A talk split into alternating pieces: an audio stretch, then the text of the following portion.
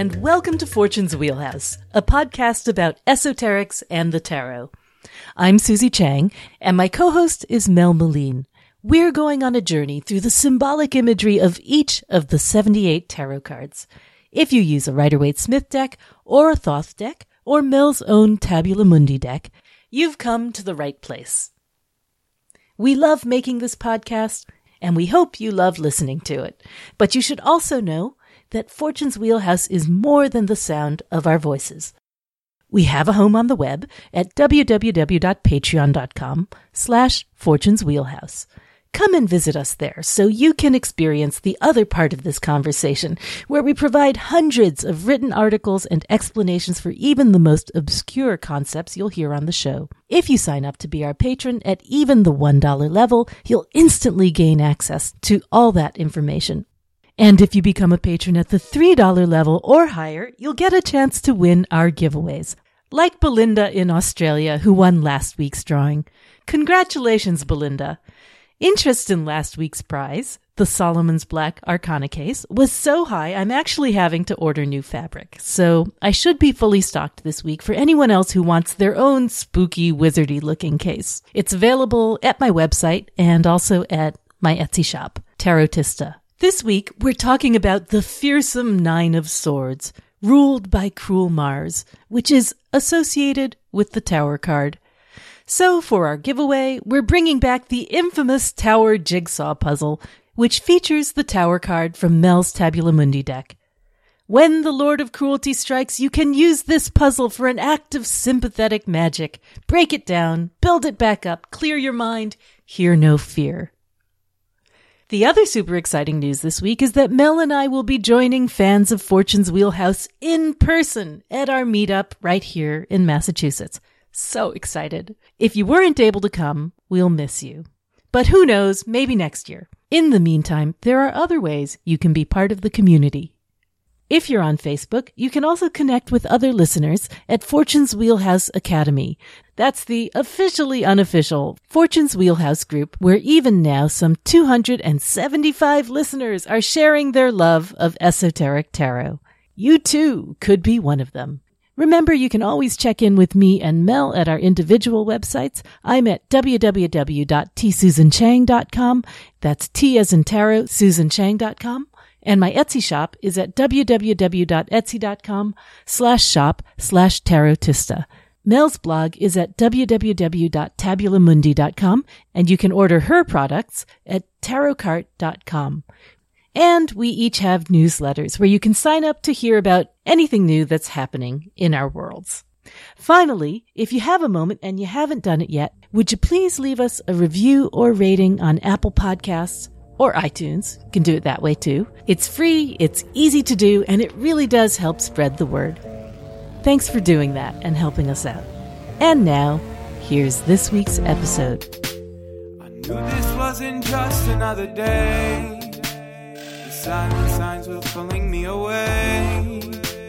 And everything might not be what it seems. Cause the nightmares keep calling me.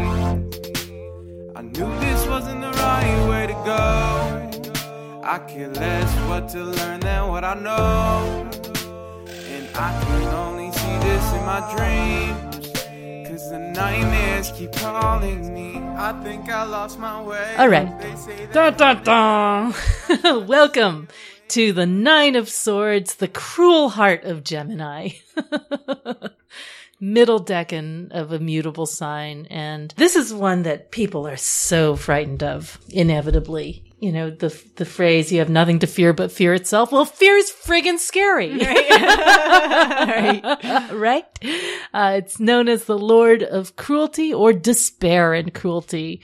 And I think despair is like cruelty towards yourself in a way, right? It's the mind, the swords hanging like the sword of Damocles over your head, that feeling of impenetrable dread. Cruelty is people turning their swords against you. Despair is like turning your swords against yourself. Yeah, cruelty can be turned against yourself True. too. Self-inflicted pain.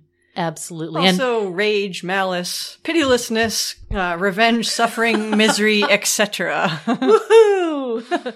and also, I think it's true that cruelty from others creates cruelty towards self as you're growing up, and then hmm. cruelty towards self creates cruelty towards others. It's a cycle, cycle of abuse, alas. Just to review, we are again in the suit of swords. All swords are related to the fool in one way or another. His journey of wayfinding, where he began with the crossroads, with the Libra cards, two, three, and four of swords, with the navigation of the five, six, and seven of swords, and the Aquarius cards, and then with the Gemini cards, eight, nine, and ten of swords, we are at the moment of choice, the final choice. We talked in the Eight of Swords about decision paralysis or the, the proliferation of options and how difficult that position is for people. And now we're at the Nine of Swords where you have to kill some off. You have to prune away. You have to do some process of elimination, like it or not. Among these three fearsome cards, I think it's probably fair to say that even more so than the 10, this one's really the hardest to bear in a lot of It ways. is, yeah. Yeah. Yeah. And that would be due to the presence of our friend Mars. And also the fact that it's the uh, penultimate of the suit, which often is like the fullness of it before it just collapses like Yeah. a, sou- a souffle. yeah, there's a real moment of In the 10. um, th- with the nine. It's a very powerful moment. It's where the forces are concentrated, really peaking before they become overripe in the ten. Yeah, and especially because you know the the nine is this place of power of the imagination, and the suits of the swords is all about that sort of uh, constructs of the mind. I think this is you know, a really incredibly powerful place and why our fears and projections have such a hold over us. So Mars, uh, in the sign, the, the 10 to 19 degrees of Gemini, uh, the middle decan of Gemini. So in those myths of the twins we talked about, in each one there was a death. Castor dies, is that right? yes. He's the mortal one. Uh, and where Abel dies because he's murdered. We have the, uh, the act of violence takes place here. And in the 10, unfortunately. And in the 10, kinda- yeah. There's, Yeah, there's, there- a, there's, there's a lot a of vi- there's a lot of that. violence in, Mhm. in the 10 as well. hmm Well, I think there's some premeditation involved in here. exactly. this this might be the planning of the murder. The 10 is the Yes, deed. yes, yes, could Yeah. be. Yeah. This is the intention that goes before the crime that makes it a murder rather than just manslaughter. so Mars cards generally, there are more Mars cards than, uh, more Mars minors than any other because we begin and end the astro- astrological year with um, Mars in Pisces and Mars in Aries. But here we are in Mars and Gemini. So the other five cards of Mars are Mars in Aries, the Lord of Dominion, the Two of Wands.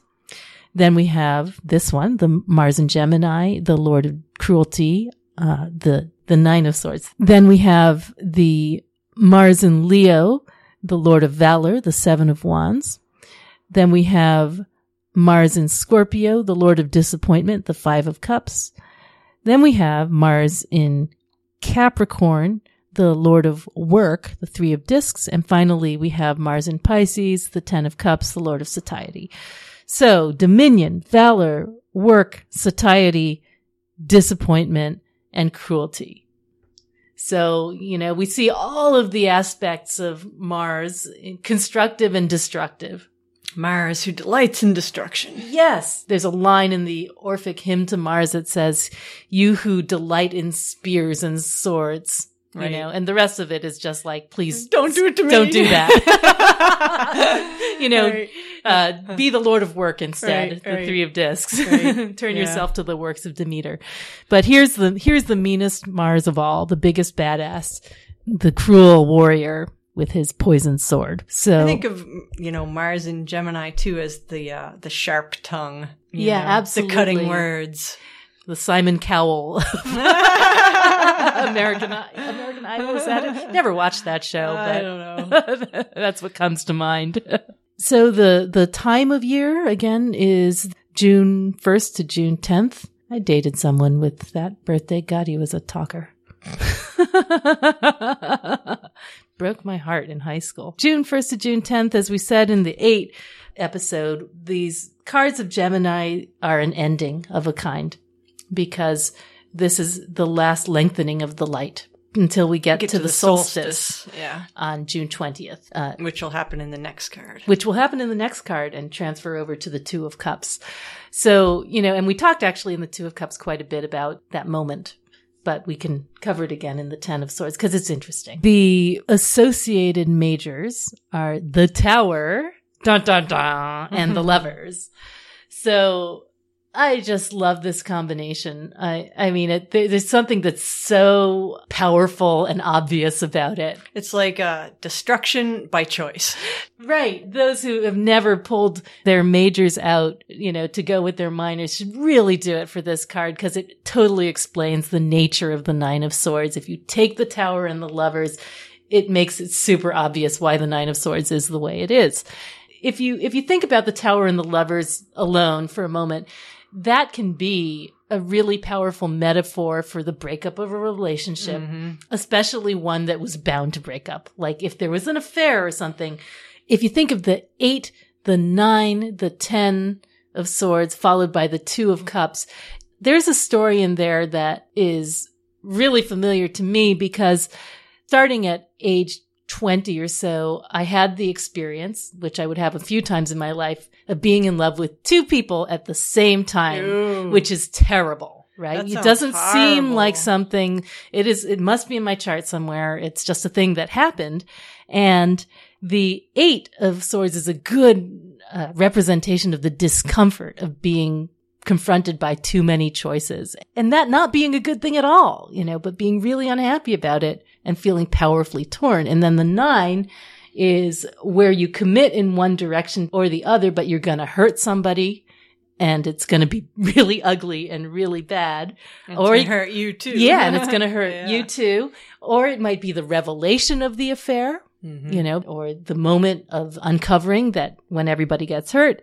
And then the, is the reaping the consequences of it. And then there's a total collapse in Ten of Swords. And you have to kill off one in order to be able to love again, which is the Two of Cups, right? So there's that progression you know, in the best case, you successfully recognize the problem for what it is. You move on. You are able to commit to a relationship again. That's the two of cups. Or you recognize that the problem was you the whole time and both relationships died and you're left with nothing. So that's a 10 of swords ending. Yep. So if you ever wanted to like illustrate uh, an unsuccessful love story, that's one way to do it. And I think that like another way to tell that story uh, is the fall from Eden, right? You know, the eight, nine, and ten of swords. We talked a little bit about it in the eight. The decision: do we take this uh, step? The nine is taking it, and the ten is the fall. That reminds me of a William Blake quote that I think really fits here is that uh, we should go to heaven for form and to hell for energy, but marry the two. Oh, that's great. To heaven for form, And to But hell, to hell for to hell for energy and marry the two. So that's a, that that speaks a lot about this card, you know, with the lovers and the marrying, yeah, and the heaven and hell, the Gemini uh, dichotomy polarity, um, yeah. reconciling the two halves of the self. Or What a great quote. Yeah. What's it from? Do you happen to remember? I don't remember what it's from, but it's William Blake. well, he was one mad genius, all right. That's for sure. Yeah. I, I, He's great. I'm a fan. Yeah. And I think that like there's a real presence in this card of both the cruelty that you do to others, but we- as we talked about, and the cruelty that you do to yourself can be a guilty conscience. You know, the Mhm. uh, waking up in the middle of the night, like, oh my God, what have I done? Yeah. Yeah. Yeah. Yeah. This is interesting. I think that like guilt and shame both reside in this card, perhaps. You know, I'm trying to think if they reside anywhere else, but I certainly would see them in this card. hmm Maybe in the Five of Cups as well. Another Mars card. Oh, definitely. It's you know, it's a harsh thoughts card. you know. Yeah. Yeah. And, you know, guilt, I think, is in some ways a productive emotion because it helps you to rectify Yeah, whatever it shows was. you where you're on the wrong path. Right. But shame is less so because it only is directed against yourself. It only prevents you from moving forward. Yeah, So- it's not constructive. Yeah. Those two kinds of self cruelty, I think, have a difference and can both be represented in this card and might represent a key for how to deal with it. Accept the guilt, but not the shame. Yep. I suppose we could talk a little bit about the very interesting Kabbalah correspondences. Let's see. Although we were talking about Mars and Gemini astrologically, we're talking about the ninth Sephira, Yesod, the sphere of the moon, in Yetzirah, the world of formation. Now, that's really interesting, right? Because here you are on the astral plane in Yesod, the place of the blueprint, and you are in Yetzirah, the world of imagination, the world of formation where things are designed. And you have this power to create your reality. It really says something that Yesod of Yetzirah, Nine of Swords, you know, it says something about the human condition that what we create are nightmares. Yeah. the sixth day Yesod is the creation of humans. Oh, Go figure. of course. Yeah. Yeah. Cain. Yeah. Yeah, I was thinking about also Yesod as being associated with the moon. Yeah. You know, that emotional component, the, the root of primal emotions. And then you add Mars to it, aggression, and Mer- and Gemini, Mercury to it, the, the mental. So it's like mental aggression causing a primal emotional response. Right. Kind of like Yeah. what uh, Crowley said about this card as being an automatic string of heartless passions. the cliche that people always say about this card that what's good about it is that it's only in your mind. You know, that's also what's bad about it. And, right. you know, and the way out of this card, I think, is like number one, it's only in your mind. Number two, it's in Yesod. If it's in Yesod, that means that you can change it.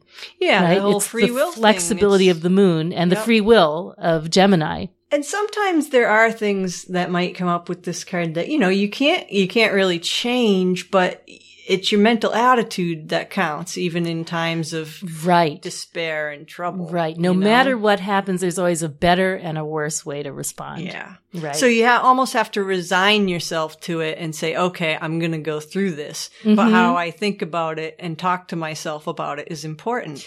it is the most important thing Exactly. because Yesod is translated as foundation. So how you deal with that structure, that imaginal structure, how you deal with the situation Right. will create your reality. How you frame it to yourself. Right. Yep. So, you know, fix the fear, you fix the reality. Yep. That reminds me. So in the eight, I mentioned that for these three decans, I decided to write a three word spell. Yeah. And for this one, it's hear no fear. That's so great. Yeah. Because this card is a lot about fear, you know, um, Mhm. and how to go through it. And Because this is a Mars card, you know, the antidote here to fear is courage. You know, Yeah. Mars, that's, that's Mars's virtue is bravery Is and courage. facing it, Yeah. right. And I think facing it head on, going into battle, even if you're going to get killed, you know? Yeah. I think there's a real story and I we haven't really done this with the other nine cards, but I was thinking about this yesterday when I got nine of discs that you know, there's always a story in the nine that's kind of a culmination of the three, six, nine sequence. So if you look at the heartbreak of the 3 mm-hmm. the consequence of avoiding it is what comes up in the nine, right? If you run away from it, if you try to pretend it's not there, then you're going to get the nine. And only through, you know, through facing it, through balancing it, maybe through the action of the six. I don't know. That, that might mm-hmm. be one way to look at it. Are you going to take that fear that came, return to you threefold and conquer it and move on? The nine is the fruit of the three in some ways. The gifts of Saturn.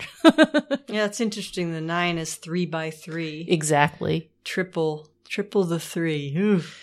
Yeah. Yeah. Like, I mean, think Jimi Hendrix said three times the pain with your own self to blame.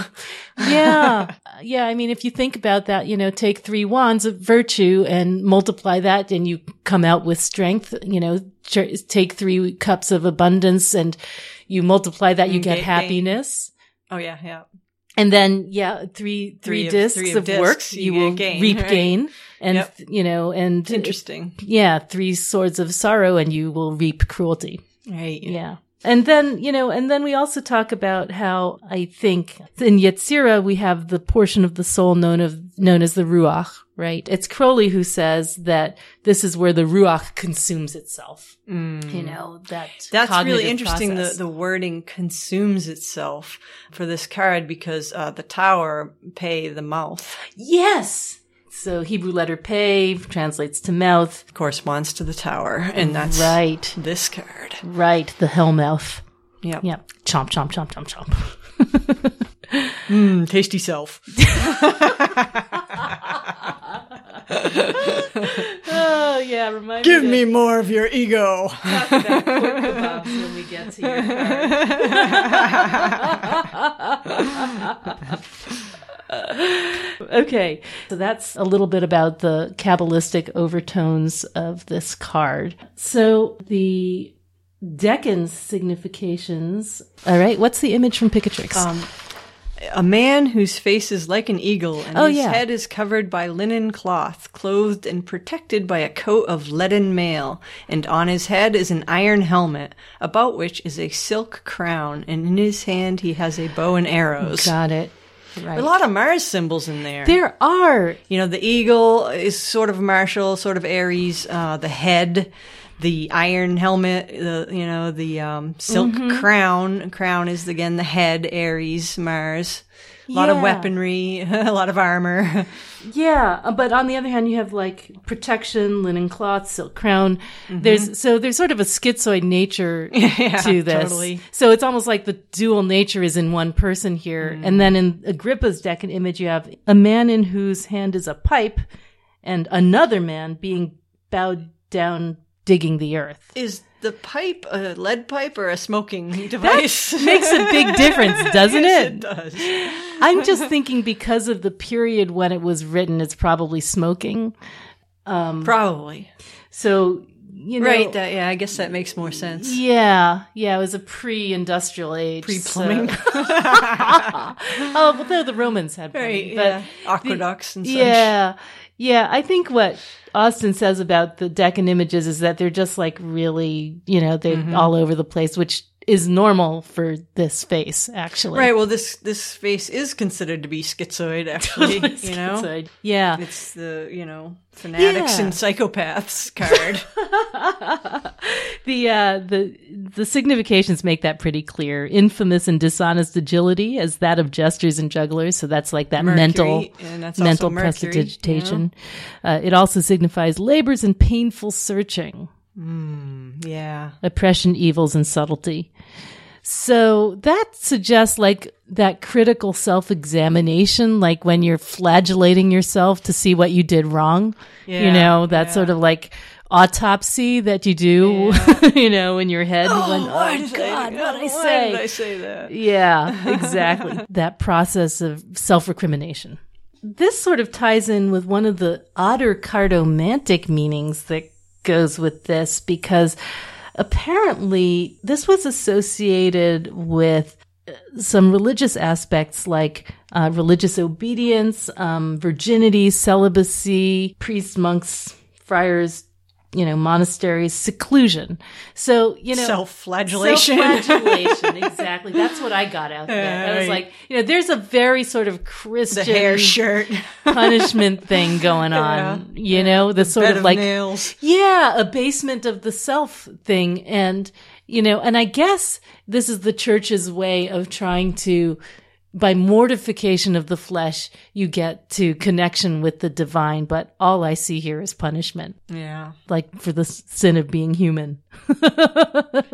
you know, but that is an interpretation of the time. And the isolation that's native to those definitions, the celibacy, monastic seclusion, that has a lot, I think, to do with the way the sword of the lovers and the, the separation of the tower can cut people off from one another and from themselves as well. In the Rider Waite, you're going to see, you know, someone who's really very much on their own. So Etteilla had all of those those meanings with the religious implications in his upright uh, definitions, and then the reversals: justifiable distrust, well founded suspicion, legitimate fear, mistrust, doubt, conjecture, disgrace, shame, all of those. Cartomantically, this card, the Nine of Spades, actually can mean death. Um, especially if you get it with the Queen of Spades, if you're a woman, or the Jack of Spades, if you're a man. You know, the Queen of Spades has a very morbid reputation generally. Interesting. I would have thought that more of the ten because the ten often You'd think so, right? Well, the ten actually Yeah. sometimes means literal death. You, know? You would think so. Yeah. The Yeah. uh the occultists seem to fight a lot over whether it's literal death or not. But yeah, so in terms of playing card lore, this one's a pretty dark one. Yeah. Nines in general, I think, you know, nine is the ultimate number of magic. So I think that one way to look at this because of its position in the astral plane, Yetzirah, all the stuff we were talking about is this could be like the card of self-fulfilling prophecies. You're making your own worst fears come to pass. Right. Through the power of thought and words. You know, it, it really reminds me of the threefold law in Wicca. Whatever you do comes back three times. Yeah. Yeah, so do no evil. All right, so um, shall we look at Rider Waite? Sure. Okay, lovely card. The bedspread's nice. The bedspread is nice, and I think that that's um, meaningful. Did you notice that the bedspread has astrological I glyphs did. all over it? I it? did, yeah. And I kind of thought And roses? Is that ro- are those other- roses. I think I think roses and astrological glyphs. Right. And I was sort of thinking that this is sort of like looks ahead to the pr- to Malkut in a way. You know, sort of here's the whole world represented by the zodiac and the roses of Malkut. And it's sort of like a relationship between the dream world of Yesod and the reality of Yeah, Malkut. that's coming. Yeah, yeah, and it's almost like you know you're you're maybe it's a it could be a sort of like a commentary on you know the the fearful world of the mind that you are in versus the real physical world that is protective in some way you Yeah. know you know the uh reality the security blanket Yeah. versus you know Yeah. the security blanket of Malkut Never heard it described that way. That's a new one. But yeah, I kind of want this cover, uh, this quilt, Yeah, well, actually. you can make one. yeah, that's true. Embroider me one. How hard could it be? The nine It swords. might give you nightmares. it might give you nightmares. Yeah. But it shouldn't, is the thing. Yeah, exactly. The uh, the nine swords hanging sideways. That's really interesting because they're not literally a threat to the person, but they also remind me of the sword of Damocles a little bit. You know, hanging over. Some depictions, you know, the certainly the Thoth one, but there are others where they're hanging down, which seems like much more threatening somehow. I think it's significant that the blades are pointing to the right. It's sort of like your fears are all about looking into the future, projecting them onto the future. You know, the right as the future.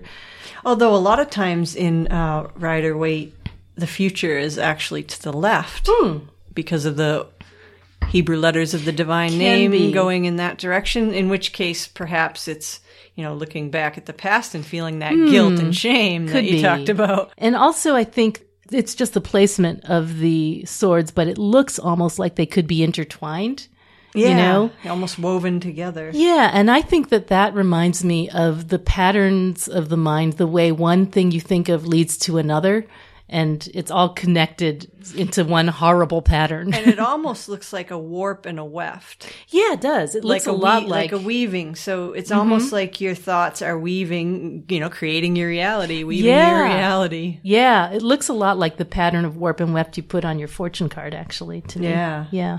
Now, what's up with that illustration? Ah, the famous Um, illustration. like yeah, I don't, I don't know. I don't have a good resource for looking up things like that. But when Mm-hmm. I just look at looked at it myself, it's almost like well, they're obviously battling figures. So Mars. Mm-hmm. So it's like showing the one figure is like overpowering the other one that looks like they're kind of surrendering and they're about to kill him. So it's It does that's- look like that's that. the cruelty. for sure, Yeah. for sure.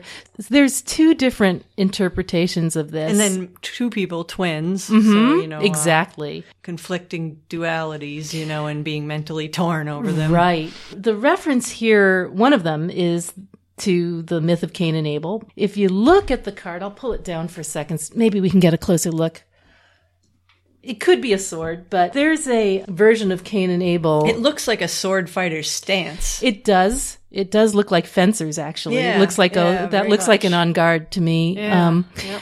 you know, not actually in the Bible itself, but in later interpretations of the Bible in medieval era, I think there was a suggestion that Cain slew Abel with the jawbone of an ass. Have you heard that one? Yep. So there is this uh, idea of the bone that was used as a weapon.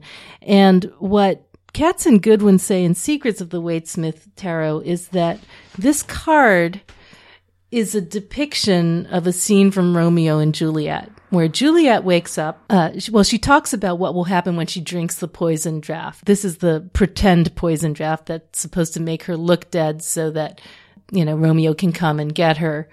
Only Romeo's not clued in on the plan. So, um, leading to tragedy for all concerned. She has this soliloquy where she says, Oh, if I wake, shall I not be distraught, environed with all these hideous fears? So that's her right there. And in this rage with some great kinsman's bone, as with a club, dash out my desperate brains.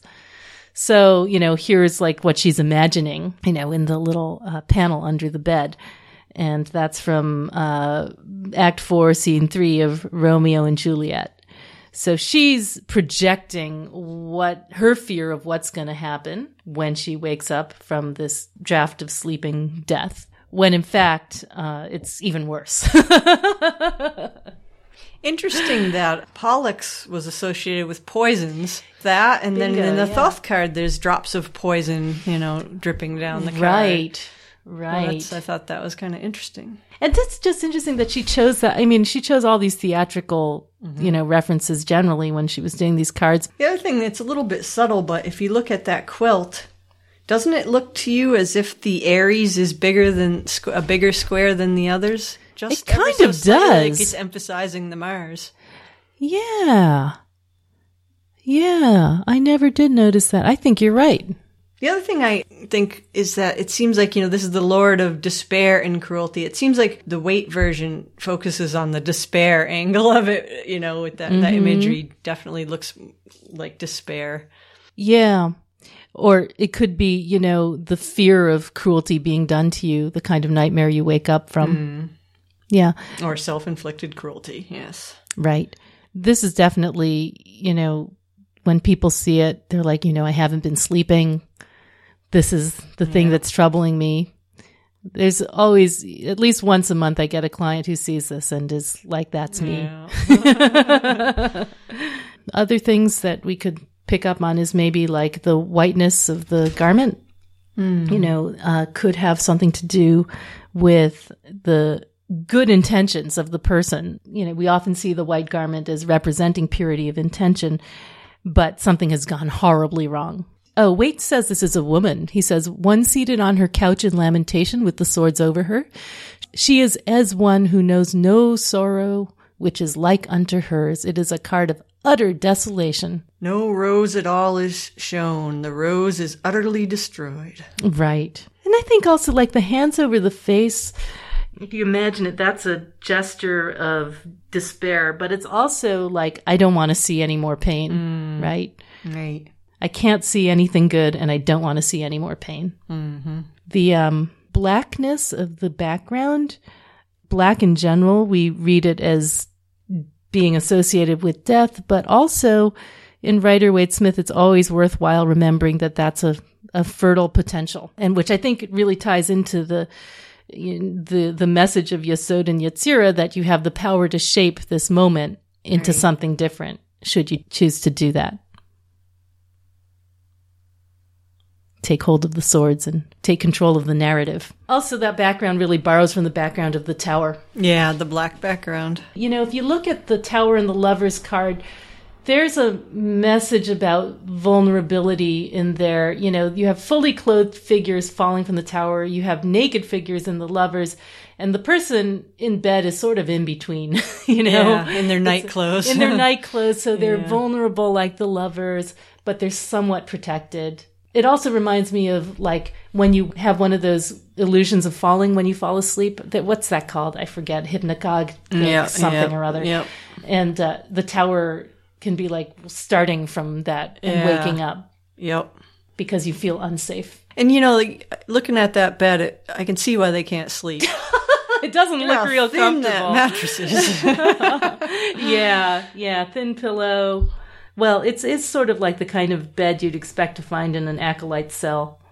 Yeah, know. right. You know, one thing about the lover's card that people don't always get when they're first getting to know it is that although it's a special card, it's a exciting card, it's also one that's dangerous. And this is the danger that's associated with it, that you might fall, right? We talked about the fool's journey and how he, you know, goes through this um, journey of choice. But in all of those nine cards of the air suit of the swords, I believe this is the only one associated with Mars. Is that right? Let's see, two, three, four of we have uh, uh, five, six, seven is again Saturn, Mercury, Moon. So yeah, Yeah, this yeah, is the only yeah, one associated Yep. with Mars. Yep. So if So the super extra cutting sword. super extra cutting sword, and if you're gonna fall off a cliff, this is where it's gonna happen. If the fool is gonna trip and stumble and fall and hurt himself, it's gonna happen here in the nine, and then he'll be lying on the ground dead, like in the ten. Right. Oops, fell on ten Oops. swords. Yeah. Those are the stories that you can unpack out of there. Lots of fun. On to the Thoth card. Oh, they look so nasty. Oh, mm. God. Yes, they are nasty. You do not want to like scrape yourself on that unless you've had all your shots and maybe even not then. yeah, exactly. and then some. Oh, God, it's so gross. Yeah. So where do we start with this we lovely, lovely this? image? Ugh. Ugh. Well, the um the swords are rusty, and uh, rust is Mars, iron. You know, iron rust. They look pretty jagged. They're broken a little Yeah, bit, right? chipped. They're chipped and jaggedy, which all to do all the more damage if they. It's not won't be a clean cut. You know what I mean? Right. You're going to get an infection Right, if you yeah, get cut. right. Yeah. And then there's those drops of uh, poison. See, it's that start at the top of the card. Mm-hmm. They're the lighter, like serumy colored drops. One thing, um, Michael Osiris Snuffin's book, Mm-hmm. he pointed out that I thought was interesting is that where the poison drops end, the blood drops begin. Oh. And Oh, really? he said something like, uh, the poison is the cruelty leading to the pain shown by the blood. Oh, I see. So the are the white drops the poison? yeah. I got you. So there are white drops around and between and above the swords. And right where they end, that's where the, the blood begins. when I used to read this card, I didn't know about So the cruel- poison. cruelty leading to pain. Yeah, and it bothered me a lot less when it just seemed like blood, you know? Because blood is um, something that happens, but right. that shows they really meant it. Premeditated murder. yeah. Red rum. Oh, God. Uh, Thanks for putting that image in Sorry. my head. Crowley calls the card Agony of Mind. It's a card of psychopaths and fanatics. Uh, yeah. Like we said already, the automatic string of heartless passions. Right. One, one thing that he said that made me laugh was the logic of lunatics and, for the most part, of philosophers. Tell it like it is. man. the other thing that he, he, he references, first thing, there's, there's a quote, he says something like, it's, this card is the instinctive consciousness that nothing can lead anywhere. Oh God, that's And so I guess sad. it can if the 10 is what's next. Yeah. Right? Yeah. The other thing he references that's that's pretty interesting is a, is a poem called "The City of Dreadful Night." Did you Google it? I Yeah, Googled it's it too. pretty bleak and uh, Yeah. Nasty poem. It is. I All, took, it's like a curse on life. yeah. I took a small quote from it because I thought it was so interesting. Yeah, I put a quote in my book about it too because it's just like so descriptive. I can see why he picked it. Exactly. Um, as I came through the desert, there it was. As I came through the desert, all was black. In heaven, no single star. On earth, no track. A brooding hush without a star or note. The air so thick it clotted in my throat, and thus for hours, then some enormous things swooped past with savage cries and clanking wings. But I strode on austere, no hope could have no fear. Hear no fear. Hear no fear. There you go. Exactly. Which one is that the quote you took? That um, the quote I took is uh, let me find it. It was another equally wonderful, uh, uplifting quote. Another stanza, probably. My soul hath bled for you these sunless years, with bitter blood drops running down like tears. Oh, dark, dark, dark, withdrawn from joy and light. And then it continues later on in the poem. There is no God, no fiend with names divine, made us and tortures us. If we must pine, it is to satiate no being's gall.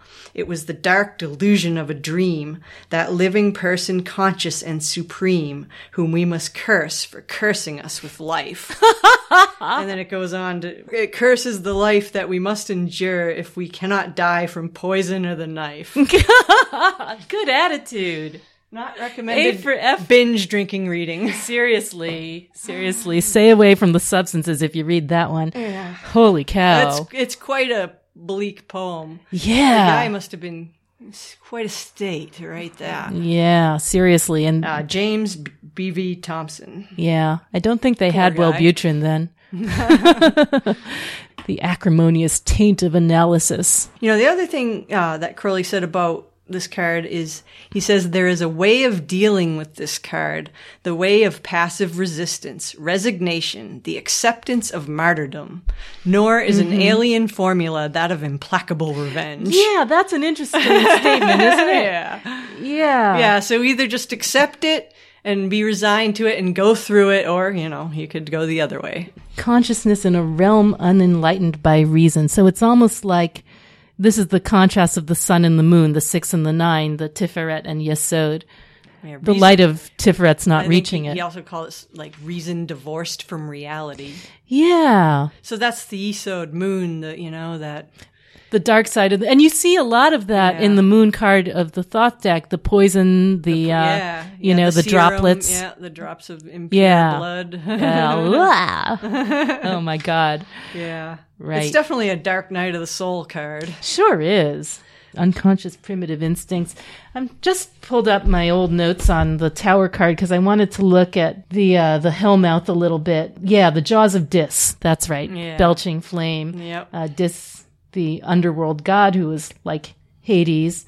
So Where we get the word discord. Discord. So there's definitely uh, something about, you know, if you think about the Hebrew letter pei for mouth in the um, tower card, and then the Hebrew letter zayin for sword, The sword swallower. the sword swallower, right?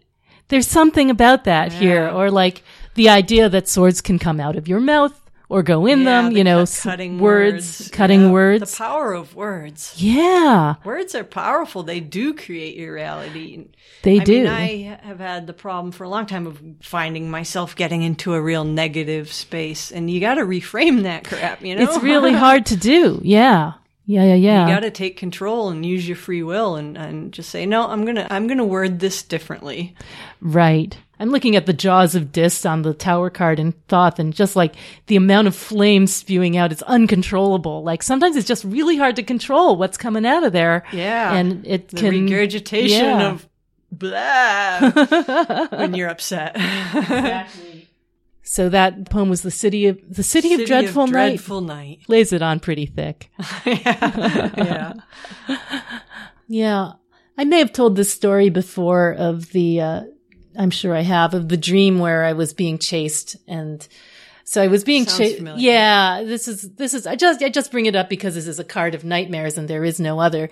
But I had a, I think it was a lucid dream where I was being chased, which was a t- very typical dream for me. And I've had a moment where I was able to say, I'm going to turn around. And I was absolutely terrified. I didn't want to do it, but I turned around and I faced my pursuer and I looked at them and they were just some ordinary person. They didn't look scary at all. They just like looked like some poor schlep who, you know, poor schmo who was just had a job to do. And I said, what do you want? And the guy just looked at me and shrugged and he said, I don't know. and, and he walked away. And Oh, that was, man. you know, but after that, I no longer had that dream. To me, that is the solution for the nightmare, right? Is to turn To around and deal head with it. on. Yeah. exactly. Yeah. That's the message of this card to to face it head on and If you can, right. you know, if you Right. can. It's not always possible. Oh, then there's um, what thirty six faces Austin Coppock. Oh, uh, yeah. Remember we were talking earlier before Yeah. before recording about Cybele. Cybele. Yeah. We looked up the pronunciation just for you guys. yeah, because otherwise we would have got it wrong. I mean, who would think? C Y B E L E. Uh, also connected with the Titaness Rhea. So her story's a really interesting one. She was born hermaphroditic, right? Yep. But we call her she because she didn't end up hermaphroditic. What was the cause of the upset? I think the people were jealous of her Gifts. of her gifts and her powers, and so they castrated her. Cruelty. Cruelty. So the parts fell in a river. A nymph ate. Hold on a sec. I don't think she ate the No, parts. sh no, the no, the, uh, it grew an almond tree or something, Ah, and the nymph yes. ate the almonds and bore Attis, who became Cybele's lover. Right, because it was her own Her own other half her- come her- back to yeah, her as the other Her male half. Yep. Right, Her right, right, twin right. flame. So it was kind of a happy ending. right. Oh, and it wow. got put back. you know, we've been talking about Castor and Pollux and Cain and Abel. And I think there's a, maybe a message in the difference between those two stories about how to handle your, your, your darker feelings, right?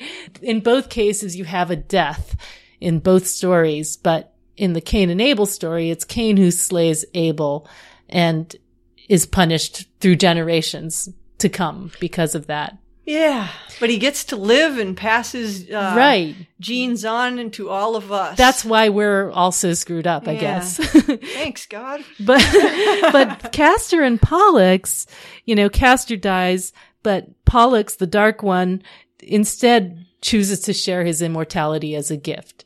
So, you know, there might be some sort of lesson in that of appreciating what you've chosen as your final path, Yeah, right? And left. making the most of it. right, You know, um, right. honoring the things that had to be pruned away or lopped off or as the case may be killed. Glass half full. Right. In order for you to carry on and survive. Yeah. Right. I like the Greek myth better because, you know, it, it shows that a person, it's not that Pollux was responsible for his death, but he took responsibility for it and said, I'm going to rectify it this way. Whereas instead in the Christian myth, you have someone who's just guilty and is going to take that forward for the rest of his days. Sorry. That's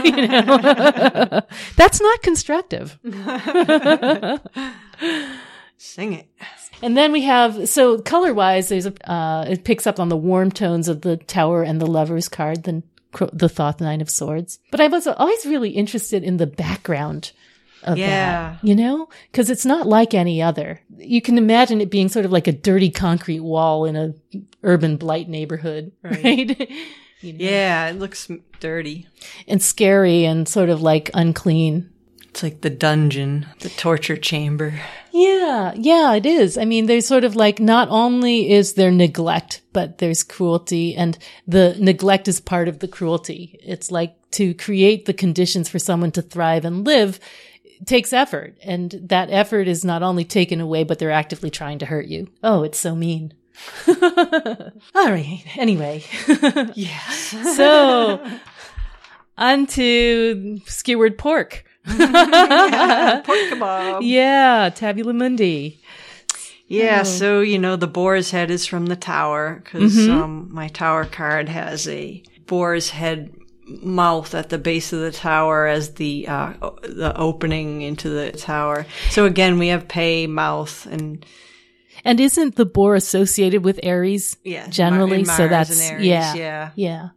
Mars and Aries, the Calydonian boar, one of the correspondences in 777. Yeah, so that boar is pretty much screaming in rage and pain. It's the mental anguish interestingly enough, I also have a mouth in the uh, Nine of Swords in Rosetta. The Rosetta, the nine swords are like teeth of a big mouth, and you're like looking down the throat. Yeah. Looking yeah, that's the cool. throat of it. Yeah. Um, yeah. So in this card, you have uh, from the lovers, you have the the lion with those wings that in the lovers card are dripping honey. Here are dripping poison instead. right. Oh, how sad. and you've got the swords are embedded in the stone, just like in the lovers card, except for the one that's embedded in the boar's head. Mm-hmm. yeah. So again, head head is a martial Aries type thing. Mm-hmm. Um, and also this card, there's an act of sacrifice both in this and the ten. You know. Mm-hmm. that we've, For sure. we've talked about. So then there's that uh, egg, that uh, dark egg, which is again from the lover's card, but also here uh, and there, it can refer to the Castor and Pollux myth because you know Castor and Pollux were born from an egg. Is the, Oh. the father was uh, Zeus as a swan. Right. Right. Yeah. That's why you sometimes see them with that cap on their head that looks like it's the top It's an of the eggshell? eggshell. Yeah, yep. Cute. Yeah. It's adorable. but yeah, so that's all about the the meanness and mockery of your weak points, you know. Whether mm-hmm. whether it's coming from you externally or you're doing it to yourself more often, that self-inflicted pain and And I think that, like, you know, just to remind folks that if you ever wonder why the Nine of Swords is in some ways worse than the Eight and the Ten, you know, just look at the Tower instead, you know, as opposed to the Fortune and Sun cards. right. That explains it right there, you know, and I think it was because of your card that, you know, when I get the Nine of Swords, a lot of the time I will do the sympathetic magic of making, the pork kebabs. Yeah. yeah. Just because that seems to work, you know? Hey, you do like- sympathetic magic. There's a lot to it. I, lot I, I to do it. it too. Oh yeah. It's uh yeah. it's- and it's sort of like you, you control the interpretation. right. You know? exactly. That's the whole it's point. like writing the spells for your for your daily draw. Even if you get the shittiest cards of all, you can reframe that. You get to And choose. That's a huge message of all the swords, but mm-hmm. especially This one. this card. Mm-hmm. You know, Yeah. like how to reframe your thoughts. Back to this, the the green, the poison is Yeah. poison. The poison thoughts. You know, the thoughts are what's poisoned. yeah. And where does the green color come from scale wise? Well, in the tower, which is um one of the cards, the only green is there's a um it's like a rayed color, Mm-hmm. uh, bright red, rayed, azure, or emerald. It's the emerald of the rayed color. Got you. Yeah. But you know, when you want to suggest poison, you do a sickly green. You know, that, Yeah. that usually Yeah. gets the message across. Yeah. And the boar's got green eyes too, right? Yep.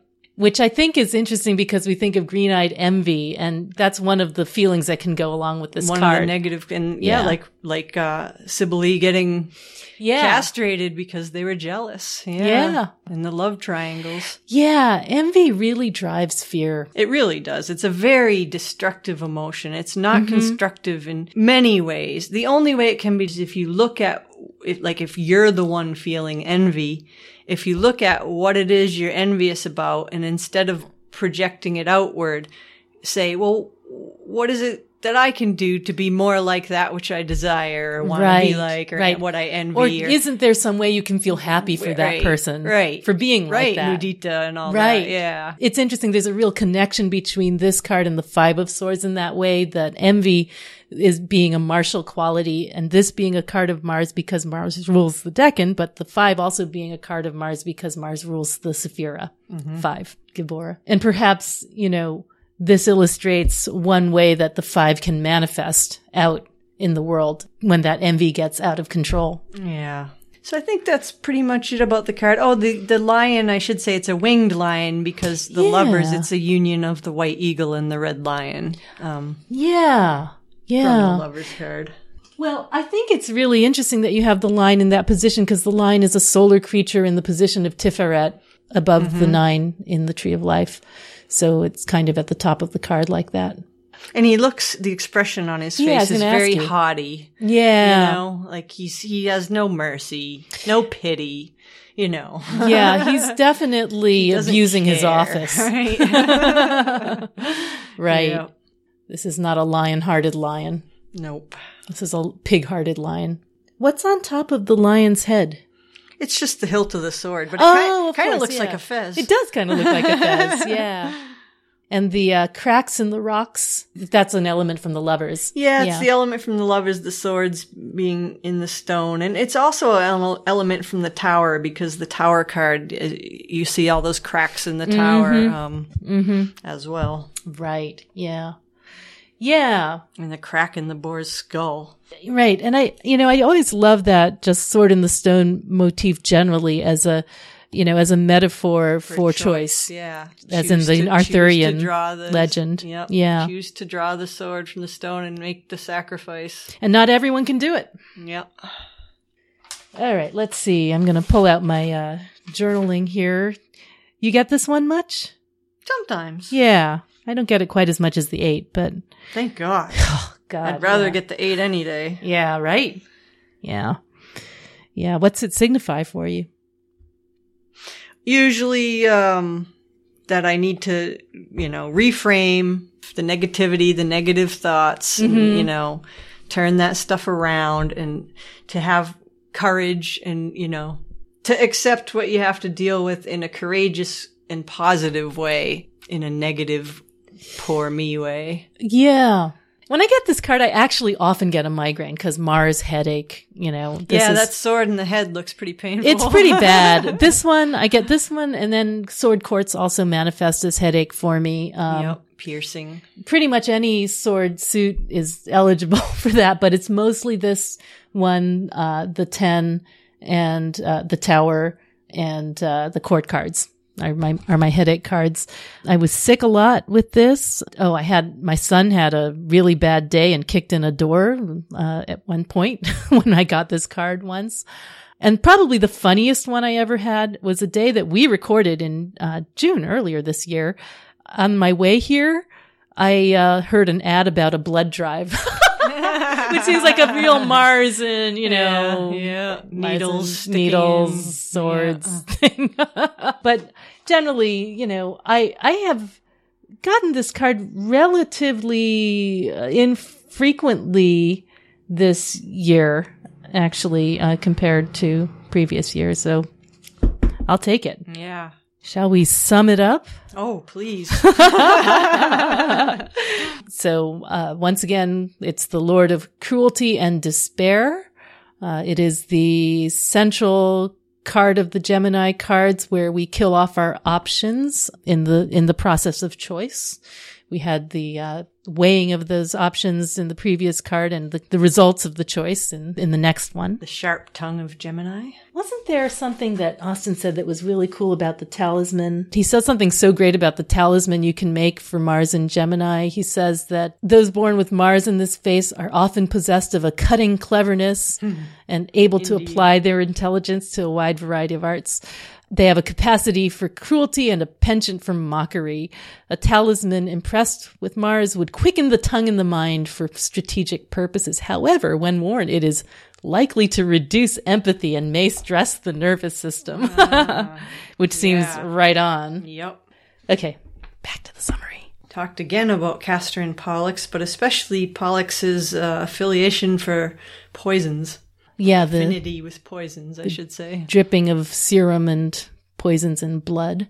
The tower and the lovers as associated with the card and the possibility of reading the final 10 swords as the unspooling of a story about an affair and a guilty conscience and or the story of the fall from Eden. Uh, Ruach and the consumption of the soul by itself. Psychopaths and fanatics. Religious self-flagellation. The bed of nails. the jawbone of the ass as a weapon to kill the twin. the logic of lunatics, and for the most part, of philosophers. That's so good. Uh, the threefold law and the way that uh, sorrow returns threefold as cruelty if you push it away. Uh, Romeo and Juliet and the sleeping draft. To deal with Mars, use courage. Alternatively, you can use resignation and just True. accept. Yesod is the foundation or imagination, the blueprint for reality. So the ability to change your reality by facing the fears. Hear no fear. Hear no fear. The mockery of your own or others' weak points. And, uh, oh, and the other Mars cards being Dominion, Valor, Work, Satiety, and Disappointment. Cruelty being the, uh, the, the most infamous and violent of all six. I think that's it. Can we be done with the Nine of Swords? I hope so. Happy to It to. was a hard one to prep for. It was. Because I just kept needing to get away from it. yeah, probably a hard one to paint too. Definitely some resistance. Going, okay, I don't want to be near this anymore. Right. Have to say kudos to to all of you second Gemini suns and who have learned to live with this card and to fight another day. Through discipline of thought. Exactly. Exactly. It takes a person with a remarkable will to know how to deal with this card. And, you know, all our friends in 10 to 19 degrees of Gemini have the opportunity, whether they like it or not, to master that lesson in this life. All right. So we'll be back next week with the thrilling end to this sequence, the 10 of swords. See you then. And that's our show for today. You can find us, as always, at our online home, www.patreon.com slash Fortune's Wheelhouse. But there are also a number of other places you can find me and Mel on the internet. All of Mel's books and decks can be found at www.tarotcart.com. So that's your first stop if you want to find anything related to the Rosetta Tarot or the Tabula Mundi Tarot. That's also where you'll find the adorable new pocket sized decks as well as signed and matted prints of her artwork. As for me, my book, Tarot Correspondences Ancient Secrets for Everyday Readers, is coming out from Llewellyn and is available for pre order online at Amazon Book Depository and more. You can learn more about that at my website, www.tsusanchang.com. I also have a shop on Etsy where I sell the one and only trademarked Arcana case in lavish silks, brocades, and esoteric prints, as well as my Zodiac perfumes. Perfumes for the next month's sun signs are always on sale at the year's lowest price. All of that is at www.etsy.com slash tarotista. And if you'd like your very own Fortune's Wheelhouse t shirt or tote bag or mug, we have those too. You can find them at our Redbubble shop. The address for that is redbubble.com slash people slash wheelhouse93 slash shop. Go on, get yourself something. You know you deserve it. Happy shopping to all you heroes of the astral plane. We so appreciate your support.